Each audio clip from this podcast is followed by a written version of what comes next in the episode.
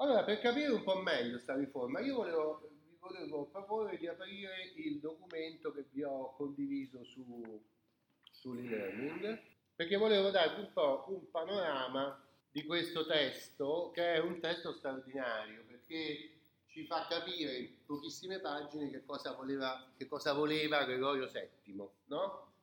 Questo testo si chiama Dictatus Pape, cioè è stato chiamato così, ma non è che il titolo si trova nell'originale. L'originale è un foglio che si trova inserito nel registro delle lettere di Gregorio VII. Il registro delle lettere è il librone con le minute, cioè le brutte copie, delle lettere che il Papa inviava a moltissimi destinatari che potevano essere ecclesiastici, ma anche re, imperatori, eh, e quindi eh, manteneva il controllo della Chiesa attraverso una cancelleria che faceva un sacco di lettere, no? Allora, il registro è come la vostra pagina di posta elettronica, dove avete memoria della posta inviata di tutto quello che avete inviato a chiunque, no? Si facevano due copie, una rimaneva e l'altra si spediva.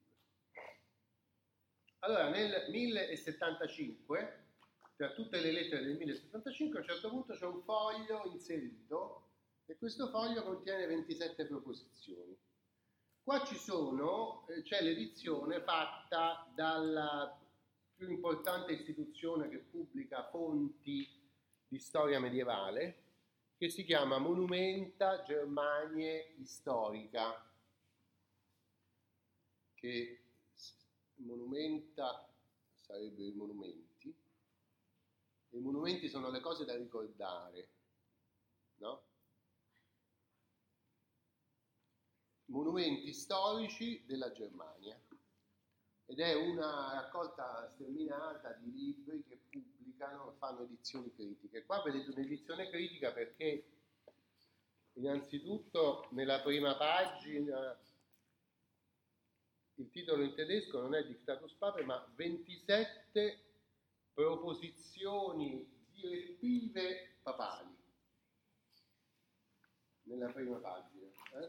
Poi girate perché qui è un'edizione critica, nel senso che qui c'è scritto da quali manoscritti è stata fatta l'edizione, quali altri autori hanno fatto delle edizioni prima di lui, no? Questo spiega che il testo è molto controllato. Poi è un'edizione critica perché dalla pagina 202 in poi abbiamo delle note che commentano le singole proposizioni che ci sono e ci dicono se queste proposizioni si trovano anche in altri testi dello stesso periodo o se qualche volta contraddicono quello che dicevano altri testi, magari leggermente precedenti. No? Allora, vediamo subito che le prime tre proposizioni hanno tutte e tre eh, l'aggettivo solus, che vuol dire, vediamo cosa, vediamo la numero 3, quod il solus possit deponere episcopos vel reconciliare. Solo il Papa può deporre i vescovi oppure riconciliarli, cioè una volta deposti perdonarli. Allora tutti i vescovi devono dipendere dal Papa, perché il Papa, c'è scritto nella seconda proposizione, di nuovo solus, solo lui, solo il romano pontefice, viene, può essere chiamato di diritto universale, solo lui è universale. Va bene? E se voi cambiate pagina, arriviamo alla, alla proposizione numero 4, che è, eh, dimostra come eh, praticamente si deve esplicitare questo dominio di tutta la Chiesa da parte del Papa, perché il delegato del Papa, legatus eius, presiede tutti gli episcopi, tutti i vescovi nel concilio, anche se sia di grado inferiore, cioè se il Papa nomina come suo delegato un prete qualsiasi, questo prete lo manda in Gallia a, a presiedere un concilio di vescovi della Gallia, della, del Regno dei Franchi, il prete semplice presiede i vescovi. Perché? Perché è portatore dell'autorità del Papa. E lì bisogna trattarlo come se ci fosse il Papa. No? Quindi vedete un altro elemento fondamentale. Come fa l'autorità centrale a manifestarsi localmente se il Papa non può andare dappertutto? No? C'è questa delega, legatus è il delegatus, quello che è il delegato, che va e quando parla è come se parlasse il Papa. No?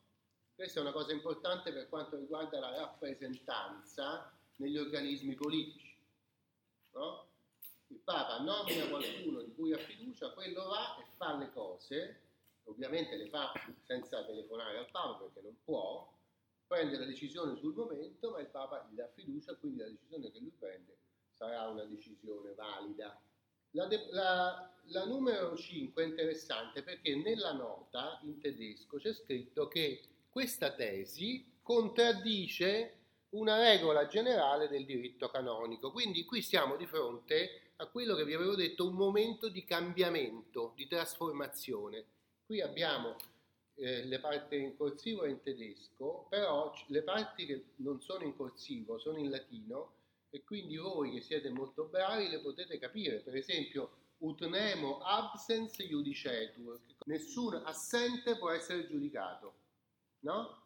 Questo è un principio di diritto canonico che avevamo visto già nella, eh, al tempo di Costantino, nell'Episcopalis Audienzia, una delle regole che si afferma nel giudizio episcopale è il vescovo non può giudicare nessuno se lui non è presente per difendersi. No? È un principio fondamentale. Qui invece abbiamo nella proposizione numero 5 quod absentes papa possit deponere. Cioè solo il Papa, di nuovo, può deporre anche gli assenti, cioè eh, infrange la regola hm? e manifesta che cosa? È un potere assoluto, cioè il potere sciolto, assoluto significa in latino sciolto, absolutus, sciolto da che? Dalle regole. Se la regola dice eh, che nessuno può essere giudicato se assente, qui, siccome il Papa è absolutus, sciolto, lui può. Bene? Questo è un elemento fondamentale perché questo, questa absoluzio, questo scioglimento dalle leggi è un elemento della sovranità imperiale romana dichiarato da Giustiniano nella sua compilazione. L'imperatore è sciolto dalle leggi, non deve osservare le leggi perché è lui che le fa.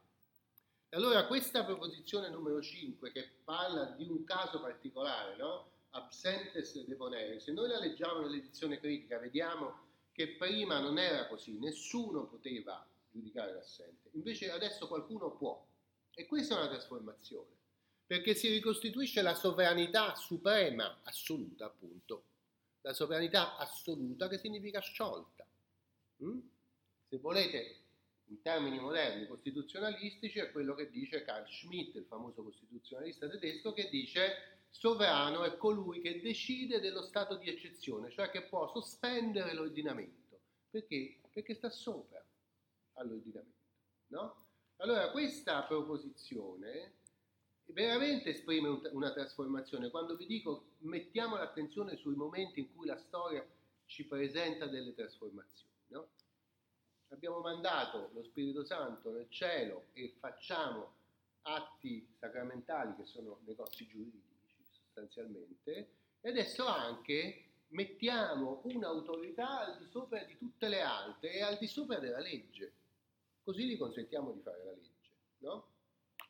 Infatti, quando andiamo alla proposizione numero 7, più in basso, vediamo che dice che soltanto a lui, ecco di nuovo che c'è solo lui, questa parola solus si trova un sacco di volte, no?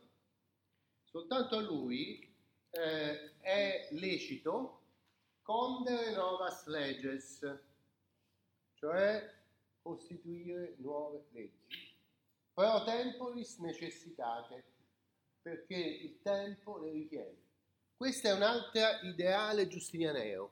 Giustiniano aveva detto, io ho promulgato il codice, qui trovate praticamente tutto, potete regolare tutto con, con il codice, siamo nel 534 però dice anche i, i tempi, il mondo che cambia, richiederà sempre qualche altra nuova legge, perciò io faccio un altro libro che sono le novelle, in cui metteremo le nuove leggi che io farò perché sto qua apposta, se no altrimenti una volta fatto il codice mi dovrei rimettere e la, il diritto funziona senza legislatore, no? Invece il legislatore vivo che interviene sempre è necessario perché il tempo, il, il mutamento propone delle necessità e le necessità hanno bisogno di essere regolate dalle leggi. Ecco che soltanto lui può farlo. E poi ci dice anche che cosa può fare nella struttura della Chiesa. Può fare nuove parrocchie, può dividere diocesi ricche e aggregare diocesi povere, cioè cambiare la struttura di come sono organizzate le comunità sul territorio. No? A un certo punto uno che pensava di essere un vescovo molto importante, ricco, che governava una diocesi molto grande, arriva il Papa, alzare, taglia la diocesi in due e nomina un altro vescovo per mezza diocesi e la gente che ci vive si ritrova con un altro pastore rispetto a prima. No? E allora questa identificazione del Papa con l'imperatore si trova subito a pagina 204, proposizione 8 facilissimo latino, no? Quod solus possit uti imperialibus insignis. Solo lui può usare che cosa? Le insegne imperiali. Cioè la simbologia dell'impero è, appartiene al Papa. E allora ci ricordiamo il triclinio di Leone IV, in cui Pietro, cioè il Papa, attribuisce le insegne imperiali all'imperatore e il palio al papa che però è sempre il solio pontificio che deve distribuire anche l'autorità imperiale. E infatti qui si allarga, dice che soltanto eh, tutti i principi della terra devono baciare i suoi piedi, soltanto i suoi.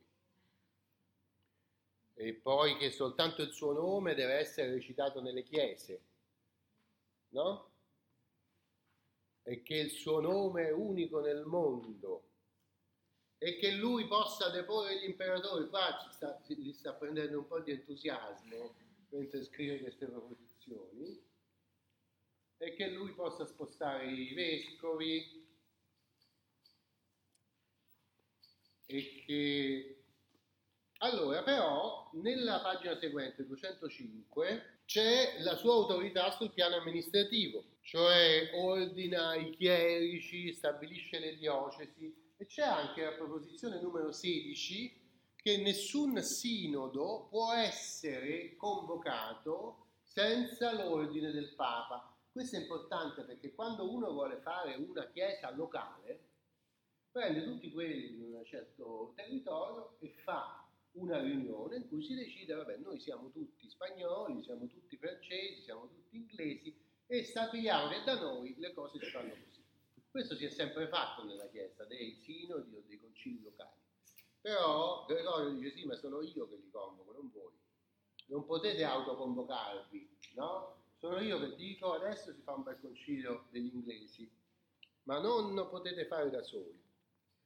E qui abbiamo alla proposizione seguente, numero 17, quello che diceva Pier Damiani, quod nullum capitulum nullusque liber canonicus abeatur absque illius autoritate. Questa è un'affermazione di autorità legislativa. Vi ho detto, nell'undicesimo secolo quello che rinasce è l'autoritas legislativa. E qui ce l'abbiamo scritto molto chiaramente. Nullum, nullum capitulum Abbiamo detto i capitolari si chiamavano così perché i singoli canoni dei concili si chiamavano capitula. Allora, i concili possono essere convocati solo sull'ordine del Papa. Concili fanno capitula, cioè norme, ma queste norme devono essere autorizzate dal Papa, di nuovo. E poi il libro canonico, cioè la compilazione, dovrebbe essere autorizzata dal Papa. Questo lo dice ma non lo fa, perché nessuna compilazione canonica viene autorizzata dal Papa fino al 1209.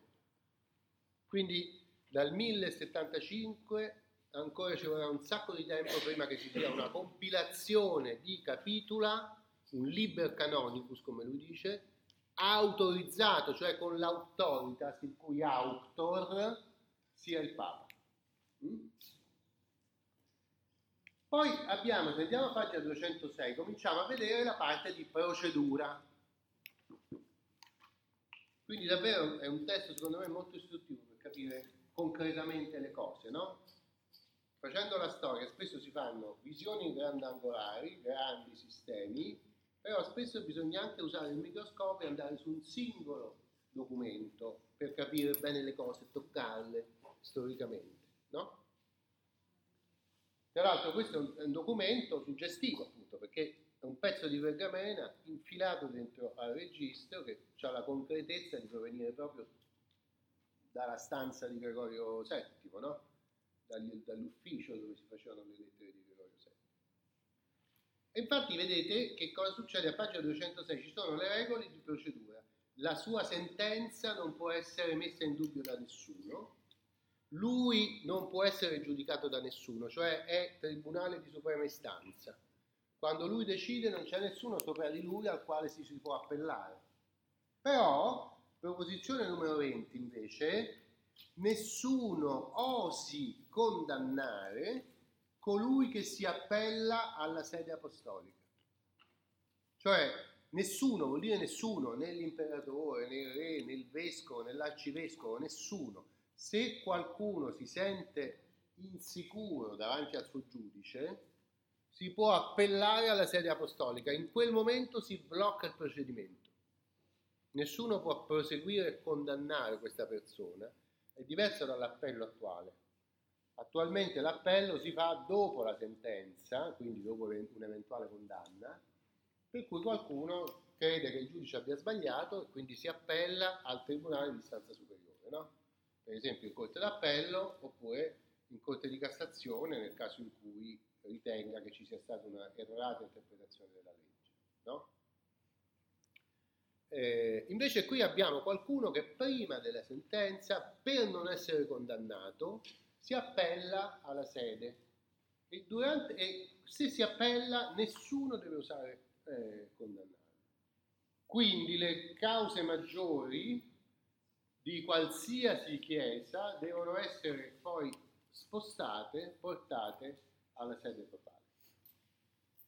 Alla pagina successiva abbiamo di nuovo una proposizione che nella nota ci informano essere contraria a quanto diceva il diritto canonico fino a quel momento. Questa proposizione è la numero 24. Quod illius precepto et licentia subjectis liceat accusare. Questo vuol dire che per ordine o per concessione del Papa è lecito a chi è soggetto, cioè ai sottoposti, ai sottomessi, di accusare, accusare chi? I superiori.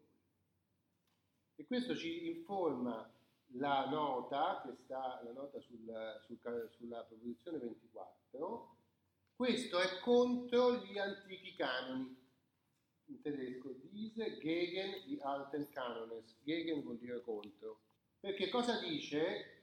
Dicono che gli ordines inferiores non possono accusare superiores, chi sta inferiore, chi sta sotto, non può accusare chi sta sopra. E questa è una visione carismatica, no? La visione carismatica dice siamo tutti monaci, l'abate decide, io non mi posso ribellare contro l'abate, perché lui sta decidendo per il mio bene, no? Allora la proposizione 24 è una proposizione rivoluzionaria quanto quella che abbiamo visto prima, no? Cioè, da una parte si ripropone l'autorità legislativa, Papa legibus solutus come l'imperatore, si ripropone la provenienza della norma soltanto dall'autoritas del sovrano legislatore, dall'altro si propone un sistema giudiziario che è piramidale, che ha un suo vertice e questo vertice è di nuovo la sede papale. Mm? la sede papale che stabilisce delle regole di procedura straordinariamente nuove nel punto esattamente in cui dice tutti si possono appellare alle sede papale, nessuno li può condannare mentre si appellano e tutti possono pure accusare i loro superiori. Il mio vescovo no, è cattivo, ha commesso un peccato o ha, commesso, ha usurpato i suoi, i suoi poteri o sta agendo al di là dei suoi poteri. E da chi vado? Io vado dal eh, pontefice. Allora vedete eh, la portata della trasformazione dell'undicesimo secolo. Eh? È una portata così dirompente, credo che sia utile appunto vederla su un documento che ci ha preso soltanto un quarto d'ora, 20 minuti di lavoro, ma abbiamo colto molto chiaramente gli elementi che si trasformano. No? Allora, in questo quadro, vedete, di un recupero esplicito del modello imperiale come modello di, eh, legislativo e giudiziario piramidale con un vertice ben chiaro, è chiaro che debba emergere di nuovo in modo molto più deciso che nell'epoca carolingia la grande compilazione di Giustiniano. No? Abbiamo visto questa compilazione inabissata che però c'era in Occidente perché la storia ha voluto, il caso della storia che i bizantini abbiano governato l'Italia per una ventina d'anni in tutto, perché avevano sconfitto gli Ostrogoti di Teoderico e finché non sono arrivati i Longobardi hanno governato, e che in quegli anni hanno promulgato la compilazione di Giustiniano anche in Italia. E quindi questi libri sono arrivati in Italia. Nella loro versione latina abbiamo visto che nell'inizio del X secolo, poco dopo il Novecento, c'è un revival giustinianeo in Oriente con la traduzione in greco dei basilici. Ma verso la fine di questo secolo così cruciale che è l'undicesimo secolo, riemerge anche la versione latina, cioè la versione originale che quel, quel visionario di Giustiniano aveva fatto al 90% in latino in un impero che parlava già soltanto greco. Quindi difficilmente avrebbe potuto applicare quella compilazione senza prima tradurla in greco, cosa che fu fatta però quattro secoli dopo con i basilici. No?